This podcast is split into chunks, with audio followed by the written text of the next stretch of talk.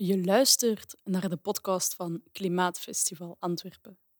Ik ben Maite. En ik ben Julia. Wij vroegen aan Marta Klaes en Lotte Spreeuwenberg van de filosofische podcast Kluwe om drie afleveringen te maken voor Klimaatfestival Antwerpen. In deze aflevering spreken ze met Harriet Bergman over negatieve emoties.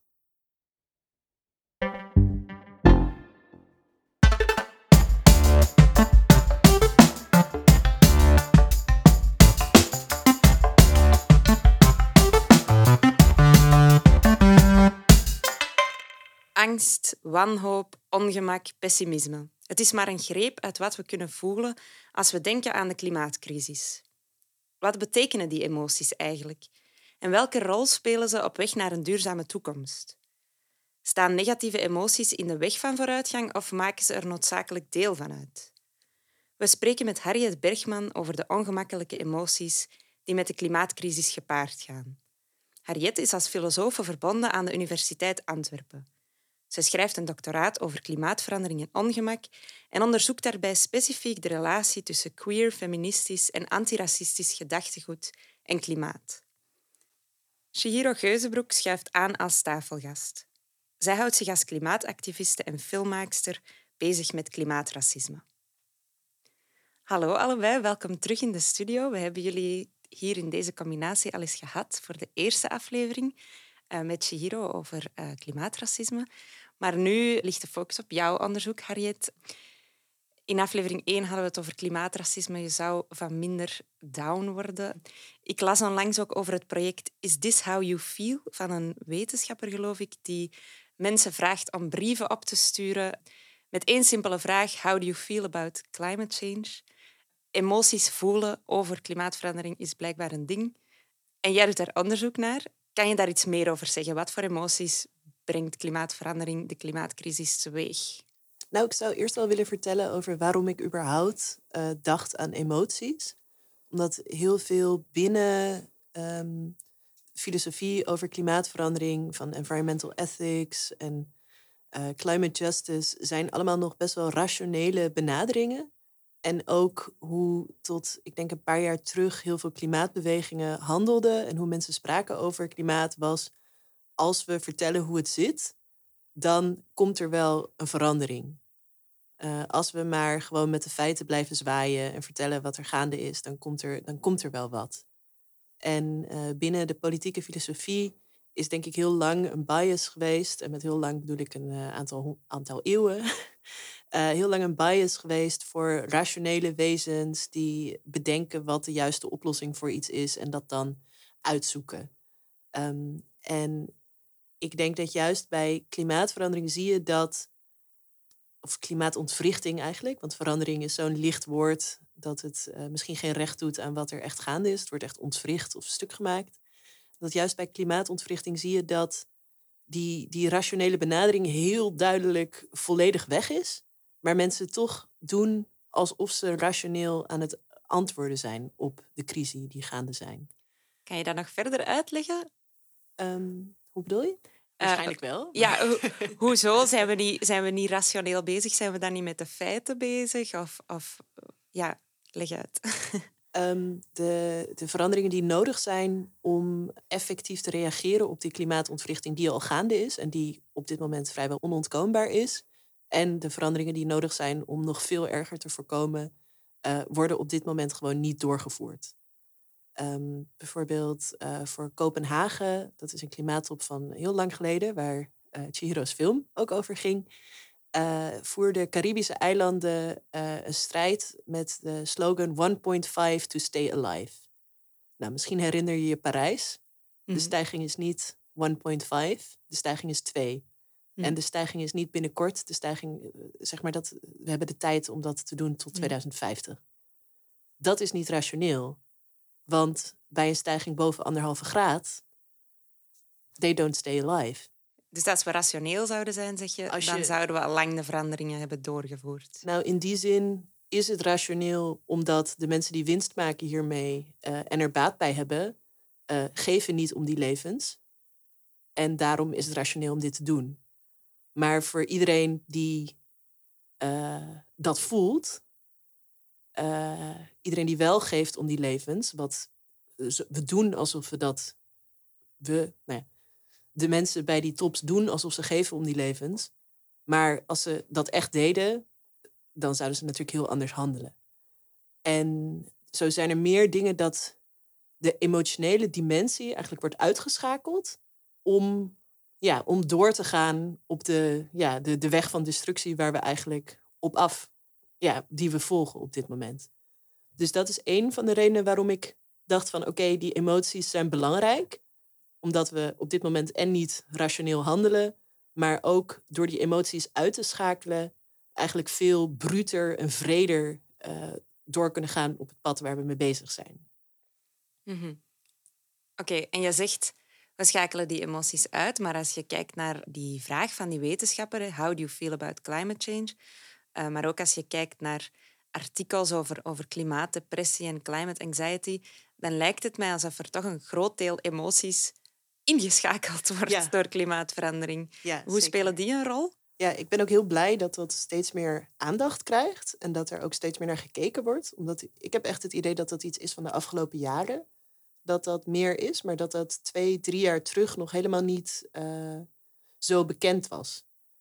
Um, en ik ben ook heel, eigenlijk heel blij dat uh, depressie, angst, dat soort dingen ook naar voren zijn gekomen. Omdat ook binnen sociale bewegingen en ook binnen de wetenschap heel lang het, uh, het, het verhaal een beetje was van we moeten een hoopvol verhaal vertellen. Van je moet mensen hoop geven om in actie te komen. Je moet mensen een doel geven waar ze naar kunnen strijden. En als je die hoop wegneemt, dan uh, zit je pas echt in de penarie. Uh, aan de ene kant uh, ja, zie ik dat. Aan de andere kant zie ik dat er ook heel veel hoop wordt voorgeschoteld die, geen, ja, die niet die naam zou mogen hebben. Van uh, dat, dat plastic tasjes bij de supermarkt worden afgeschaft, terwijl KLM nog steeds miljarden subsidie krijgt. Dat, soort, ja, dat soort dingen wringen gewoon heel erg. Ja, daar kan ik misschien wel alvast aanhaken. Graag. Ik denk die valse hoop of die hoop als verdoofmiddel ook heel erg um, ja, uitwist hoe wanhoop voor heel veel bewegingen een ontiegelijk grote springplank is. Als je kijkt naar Black Lives Matter, dat komt niet uit hoop. Ja, dat komt uh, uit, uit, uit wanhoop. Uh, en die systemische onrechtvaardigheden die zijn de hele tijd gaande, maar je hebt die tipping points waarin wanhoop en gevoel van collectiviteit en een bepaalde uh, vertrouwen in je gemeenschap uh, eigenlijk ertoe leiden dat mensen een enorme moed tonen. Maar daarvoor moeten ze juist niet verdoofd zijn met een soort van leugen van valse hoop. Hm. Dus ik hoor jullie eigenlijk zeggen dat die, vooral dan de negatieve emoties, denk ik, van wanhoop, van misschien angst, die, die anxiety, dat dat een motor kan zijn voor activisme? Het kan zeker een motor zijn wanneer het gepaard gaat met strategieën voor verandering. Dus je ziet, je, je hebt ook mensen die echt depressief worden van het klimaat. Hm, uh, verlamd raken. Die verlamd raken en die niks meer kunnen. En dat is eigenlijk een ja, volledig logische reactie op wat er gaande is. Hm. Want je ziet destructie om je heen en je weet niet hoe je het verschil kan maken. Maar als het gepaard gaat met dat zien, dat erkennen en wel weten hoe je verschil kan maken, dan is het een, uh, ja, een goede impuls voor verzet en voor strategieën van verandering die ergens toe leiden. Maar als je alleen maar angstig bent, ja, dan verlam je. Mhm. We, we hebben het nu over emoties uh, aan de kant van degene die um, ja, klimaatverandering, klimaatbreakdown als iets echt ziet en daar ook bang van wordt of kwaad van wordt of, of onrecht ervaart. Um, er is een andere groep emoties die ik ook altijd heel interessant vind en dat is de emoties waar activisten of zelfs gewoon mensen die uh, een thema opbrengen, zoals klimaatverandering, de emoties waar zij op stoten. Um, dus stel je voor, je zit aan een lekker gezellig etentje en ik zeg dat ik vegetarisch ben en dan heb ik plots de biefstuk van mijn vrienden verpest. Denk je in je onderzoek ook na over, over die emoties? Dus eigenlijk aan de, de andere kant van, van de vergelijking of van de discussie? Uh, ja, zeker. Want er gaat, er gaat heel veel ongemak gepaard met, nou ja, dat is logisch, wanhoop, ongemak, uh, gepaard met het realiseren dat er een crisis is van deze omvang. En uh, dat, dat het onhoudbaar is. En je merkt, nou, ik denk dat de meeste mensen die luisteren vast wel ooit hebben meegemaakt dat ze een bepaald onrecht wilden aankaarten. En toen ze dat deden, zij gezien werden als het probleem in plaats van het onrecht dat ze benoemden. Dat is een analyse die heel goed verwoord is door Sarah Ahmed als de feminist killjoy. Maar dat, dat mechanisme van een probleem op tafel leggen of uh, ontbloten uh, en dan zelf gezien worden als de stoorzender is natuurlijk een, een, mechanisme dat ook op andere dingen toe te passen valt. Ook op bijvoorbeeld uh, klimaatactivisme of de, de irritante vegan, zeg maar, die mm. uh, jou herinnert aan leed en daardoor ja, een, een, een, ongemakkelijk gevoel oplevert wat je weg wil hebben, waardoor je dat projecteert op de persoon die het aankaart in plaats van op de boodschap zelf.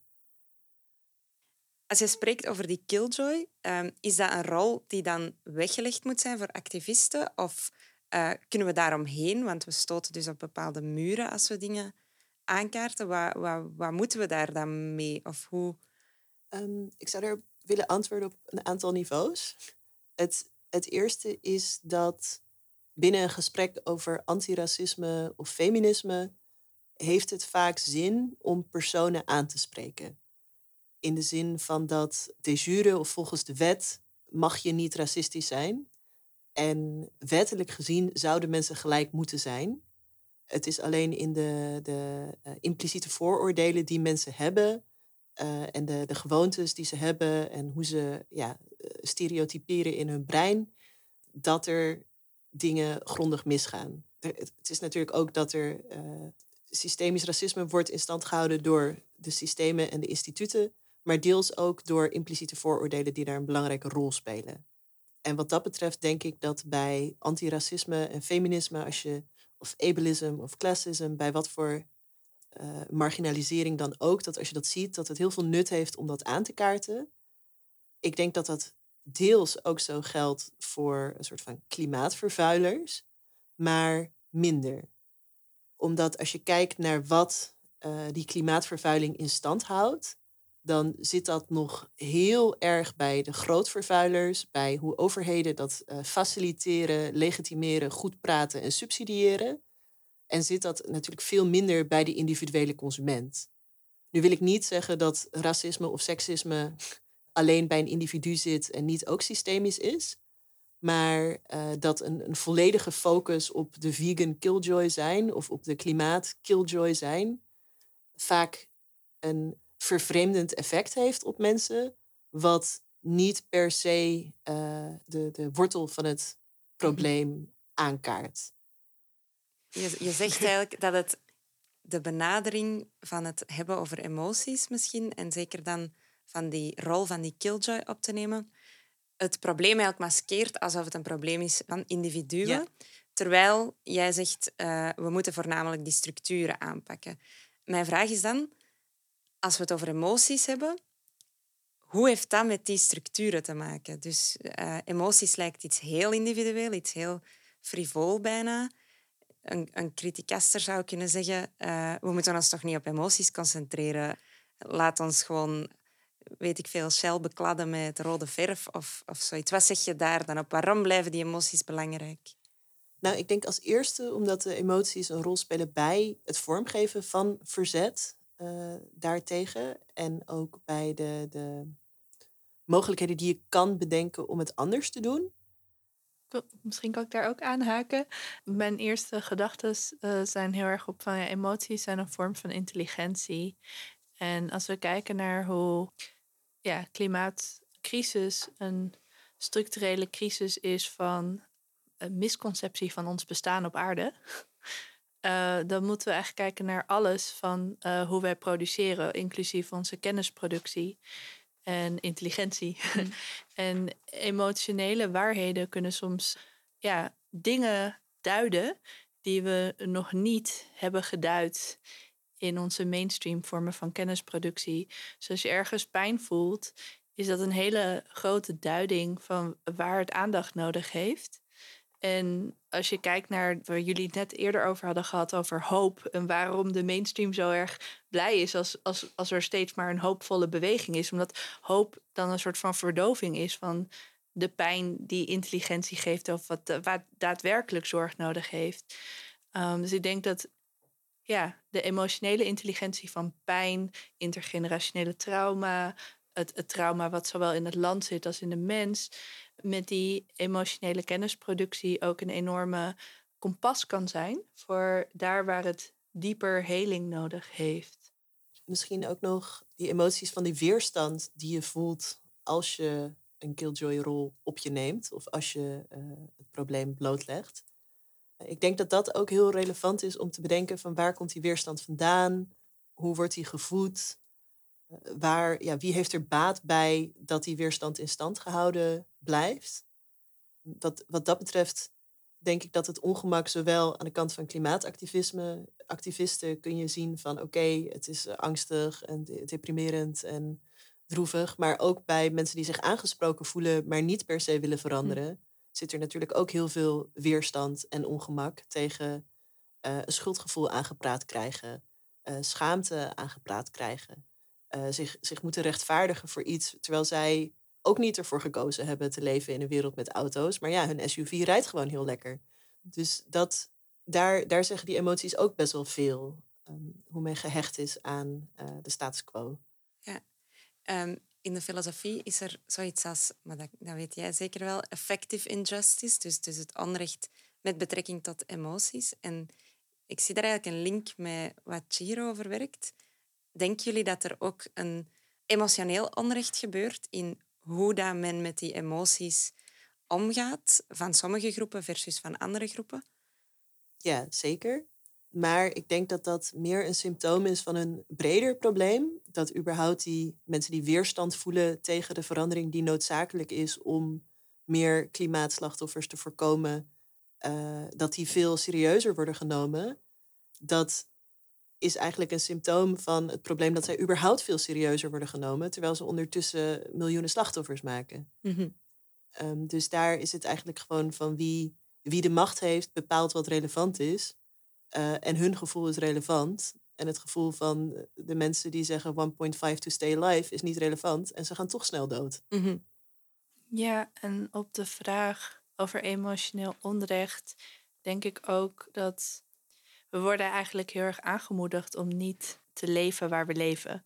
Dus we zien uh, het bos niet als een supermarkt. Of uh, we zien niet dat we elke dag iets moeten teruggeven aan onze eigen wijk. En we zijn niet wederkerig in ons bestaan, in ons dagelijks bestaan. En dat wordt eigenlijk aangemoedigd. En op diezelfde manier dat we ecologisch niet leven waar we leven, leven we ook heel vaak niet in onze eigen uh, lichamen als onze lichamen pijn ervaren of angst ervaren. Want word je eigenlijk aangemoedigd om meer afgevlakt te zijn, om vervreemd te zijn. Kapitalisme is een systeem van vervreemding op alle niveaus, ook emotioneel. En ik denk dat die uh, op het moment dat je die verlamming of verdoving uh, stopzet, ga je van alles voelen. Je gaat paniek voelen, je gaat uh, angst voelen, je gaat boosheid voelen. Maar vanuit de staat van verdoving of verlamming is eigenlijk elk gevoel een verbetering, omdat het de, de, de alarmsignalen doen het weer. Die intelligentie van emotie die zeggen: Help, the house is on fire and it's been on fire for 500 years. Die doet het weer. Dus dan is het wel uh, makkelijker dat je, dat je weer in je lichaam zit en vanuit je lichaam kan reageren. En dan doe je dat hopelijk collectief en met meerdere. Maar uh, er is een noodzaak om je eigen emoties te gaan voelen. Hm. Anders dan sta je eigenlijk voor een deel uit. Ja. En als mensen die emoties niet voelen, wat, waar zit dan volgens jou, Harriet, het, het probleem? Is het omdat ze nog niet genoeg overtuigd zijn van, van de gevolgen van de klimaatcrisis? Of uh, omdat ze niet genoeg in hun lijf zitten, zoals Chiro. Dan, ja, waar zit dat dan vast? Ik heb echt het idee dat het een vorm van uh, afsluiten is. Dus je hebt, je hebt een uh, wetenschapper die drie verschillende niveaus van ontkenning van klimaatontwrichting onderscheidt. Een soort van gewoon letterlijk ontkennen. van nou ja, het gebeurt niet. Dat is een steeds kleiner wordende groep die het steeds moeilijker zal hebben dat vol te houden. Dan een groep die zegt van ja, uh, het gebeurt wel, maar het komt niet door ons. Nou, ook die groep zal steeds kleiner worden en is steeds moeilijker vol te houden. Maar er is ook een vorm van ontkenning waar ik denk wij alle vier en waarschijnlijk ook de meeste luisteraars aan lijden. Is uh, er, het, klimaat verandert. Dat komt door de mensen. Ik ga door met leven zoals normaal.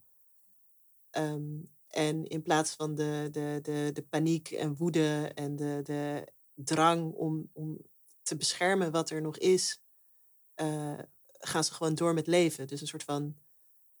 Ja, dat is natuurlijk een vorm van ontkenning. Want als je huis in de fik staat uh, en je gaat door met leven en je wacht tot alles instort, ja, dan, dan was je toch niet zo superbewust van hm. wat je aan het doen was. Hm. Ik denk dat die dissonantie tussen handelen en wat je weet, uh, rationeel, is natuurlijk, dat weten wij allebei, daar zijn we in gesocialiseerd, omdat dat beloond wordt om, om uh, door te gaan zoals quote-unquote normaal. Mhm. Maar ja, ik weet niet, ze moet daar zelf ook nog wat langer over nadenken. Uh, je bent hier al wat langer mee bezig, misschien op, deze, uh, op dit pad. Wanneer je spreekt van dissonantie en wanneer van ontkenning. Want bijvoorbeeld, wij zijn wel ook bezig met activisme. Het is niet alsof we ja, nee, met alles doorgaan zoals uh, de maatschappij van ons verlangt. Uh, ons verstand op nul. En, uh... Ja, in die zin is het natuurlijk iets anders. Maar ik denk dat ik bijvoorbeeld zelf van ik doe mee aan burgerlijke ongehoorzaamheidsacties. Maar ook in mijn actie. Het is ook vrijwel onmogelijk om de, de volledige. Om te doen wat eigenlijk je zou moeten doen als je de crisis volledig onder ogen zou doen, zou zien. Om dat allemaal te doen is eigenlijk een, een bovenmenselijke vraag. Mm. Tegelijkertijd een paar keer per jaar meedoen aan acties. Uh, staat op geen enkele manier in verhouding tot, tot adequaat. Dat, dat is, ook dat is nog niet adequaat mm-hmm. reageren wat te verwachten zou zijn van de generaties die nu leven, die iets kunnen voorkomen. Uh, en de hoeveelheid levens die je daarmee kan redden en hoeveel beter je de planeet zou maken, is eigenlijk alles wat we doen schiet tekort. Mm um, dus wat dat betreft, eh, dan over. Heb je het dan over dat we niet massaal infrastructuur saboteren? Of, of heb je het over naar de Albert Heijn gaan en toch weer een voorverpakte komkommer um, kopen. Oh nee, ik heb het niet over de komkommers. uh, Laten we dat duidelijk krijgen. beeld ja. bijschetsen. Ik, ik heb het ja, want dat zou inderdaad uh, weer in de hand werken waar, waar, we aan het begin zeiden, dat het een heel individueel ja. probleem is dat je ook kan oplossen door komkommers te kopen. Ja. Maar dat is het dus niet, volgens jou. Nee, ik uh, denk ook dat het niet, uh, niet slim is om in een podcast op te roepen tot massaal geweld. um, ik had het over infrastructuur. uh, is, is, infrastructuur saboteren geweld of niet? Dat is natuurlijk... een eigen podcast waardig. Een, een eigen podcast waardig en ook verboden om toe op te roepen. maar niet, niet komkommers in ieder geval. Oké. Een emotie die vaak terugkomt, vooral bij jongeren die nu heel erg in klimaatactivisme, of sinds een paar jaar wordt dat heel erg door jongeren getrokken, uh, wereldwijd, is ook woede, boosheid. Boosheid zelfs op vorige generaties die misschien nog, nog niet bewust waren van de impact die ze hadden op, op ons nu. Twee vragen. Is die woede terecht? Kan je kwaad zijn op iemand, op een andere generatie, zeg maar, voor iets wat hij niet doelbewust heeft gedaan. En uh, ten tweede is die woede. Denk dat dat een nuttige emotie is in, in het activisme, in die strijd? Ja, nou, als, als eerste denk ik dat je kwaad kan worden op mensen ook als ze iets niet wisten. En denk ik ook dat we de vraag wat is niet weten, ja, dat die heel relevant is, omdat ervoor kiezen iets niet te weten, is ook gewoon een keuze. Van uh, het eerste artikel over CO2-uitstoot en het broeikaseffect komt uit uh, eh, 1897, geloof ik. Of in ieder geval voor 1900. Uh, eh, Shell heeft al heel lang geweten dat klimaatontwrichting bestaat. De Club van Rome heeft echt al ja, decennia geleden uh, aangekaart dat er iets grondigs mis is. Dus wat dat betreft is het niet weten een, iets waar ik eigenlijk ook boos over zou ja, waarvan ik Hm. denk boos zijn op het niet weten is ook gerechtvaardigd. Mhm. Want dat had je kunnen weten eh, en moeten weten. En ik denk ook dat het een, eh, in die zin een morele plicht is om, eh, ja, om je niet af te sluiten voor die kennis. Dus eh, die woede is zeker gerechtvaardigd. En ook als die niet op personen gericht is, denk ik dat je eh, woede kan ervaren. Gewoon woede over je lot eh, en wat je te wachten staat. Dus woede gerechtvaardigd, is die dan ook nuttig? Ja, ik denk het wel. Ik denk dat woede heel onterecht een, een negatieve connotatie heeft. Terwijl woede super vruchtbaar kan zijn, heel veel energie kan geven en ook vaak gewoon dingen blootlegt die er mis zijn. Mhm. En dat met, eh, met hoop had je, denk ik, een stuk minder mensen de straat opgekregen dan met de boosheid die mensen nu terecht ervaren. Mhm.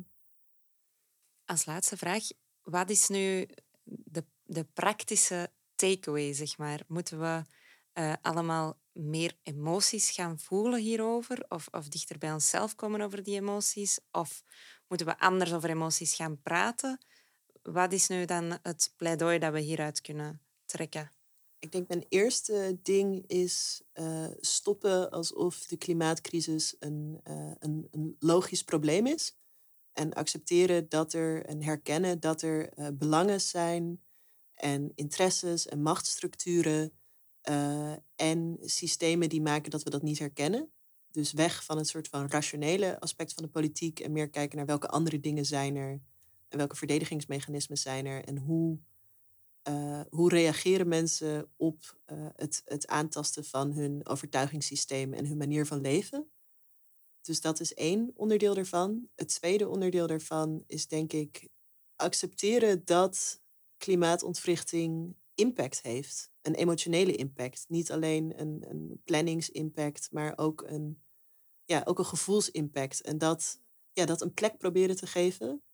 En ik denk dat de derde takeaway is om dat een plek te geven samen met anderen.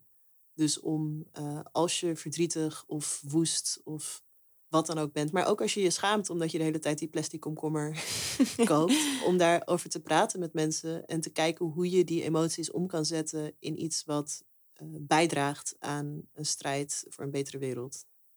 Ik wil het ook nog heel kort hebben over de narratieven van heel veel klimaatbewegingen over doen dit voor de toekomst of eh, dit gaat om onze kinderen. En ook dat hele erge hoopvolle, eh, dat toch vaak naar voren komt. Omdat, ja, dat is vrij ongemakkelijk, maar ja, in die zin linkt het aan klimaatracisme, aan het gesprek dat we eerder hebben en misschien ook aan het gesprek over de groene economie en de mythes daarvan. Er, er gaan al mensen dood. Mhm. Eh, dat zijn niet witte mensen. En dat is vaak heel ongemakkelijk voor mensen om te realiseren dat het niet alleen gaat om hun toekomst of de toekomst van hun kinderen, maar dat ze al die tijd eigenlijk andere slachtoffers genegeerd hebben en eh, niet de moeite waard vonden om over te praten. En dat ook oorzaken die nu leiden tot de klimaatontwrichting, zoals kolonialisme, zoals extractivisme, dat dat ja, minder relevant was toen het niet ook witte mensen raakte. En dat soort ongemakkelijke, ja, inconvenient truths, zeg Mhm. maar. Dat, dat is wel iets wat ik denk dat heel goed is voor klimaatactivisten om mee om te leren gaan. Mhm.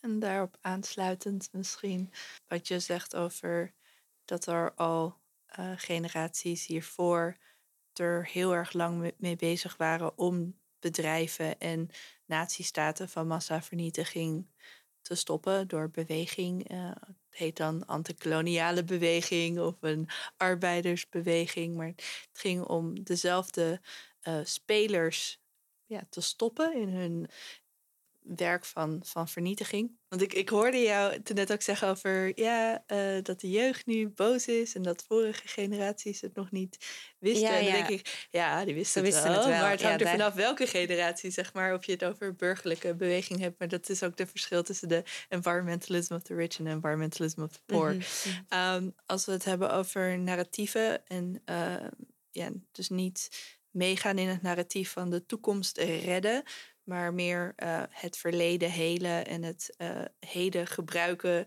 in een intergenerationeel verzet, dan denk ik ook dat we eh, eh, een narratief change nodig hebben of een verandering van narratief nodig hebben, waarin het niet enkel gaat om energietransitie, maar zien dat klimaat altijd, of klimaatontwrichting altijd een, een Hm. nodig heeft gehad. En daardoor dus ook altijd, als het een, een strijd is tegen onderdrukking, dat er dus ook altijd emotionele ontlading en eh, opleving en reclamatie bij nodig is om überhaupt eh, die strijd te kunnen voeren.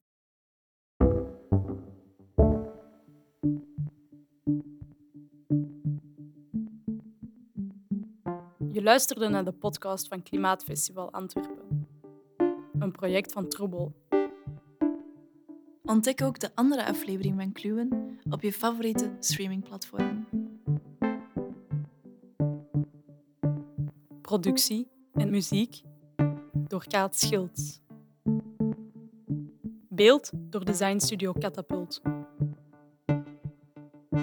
Dank aan 1111 en de burgerbegroting van het district Antwerpen om deze podcast mee mogelijk te maken.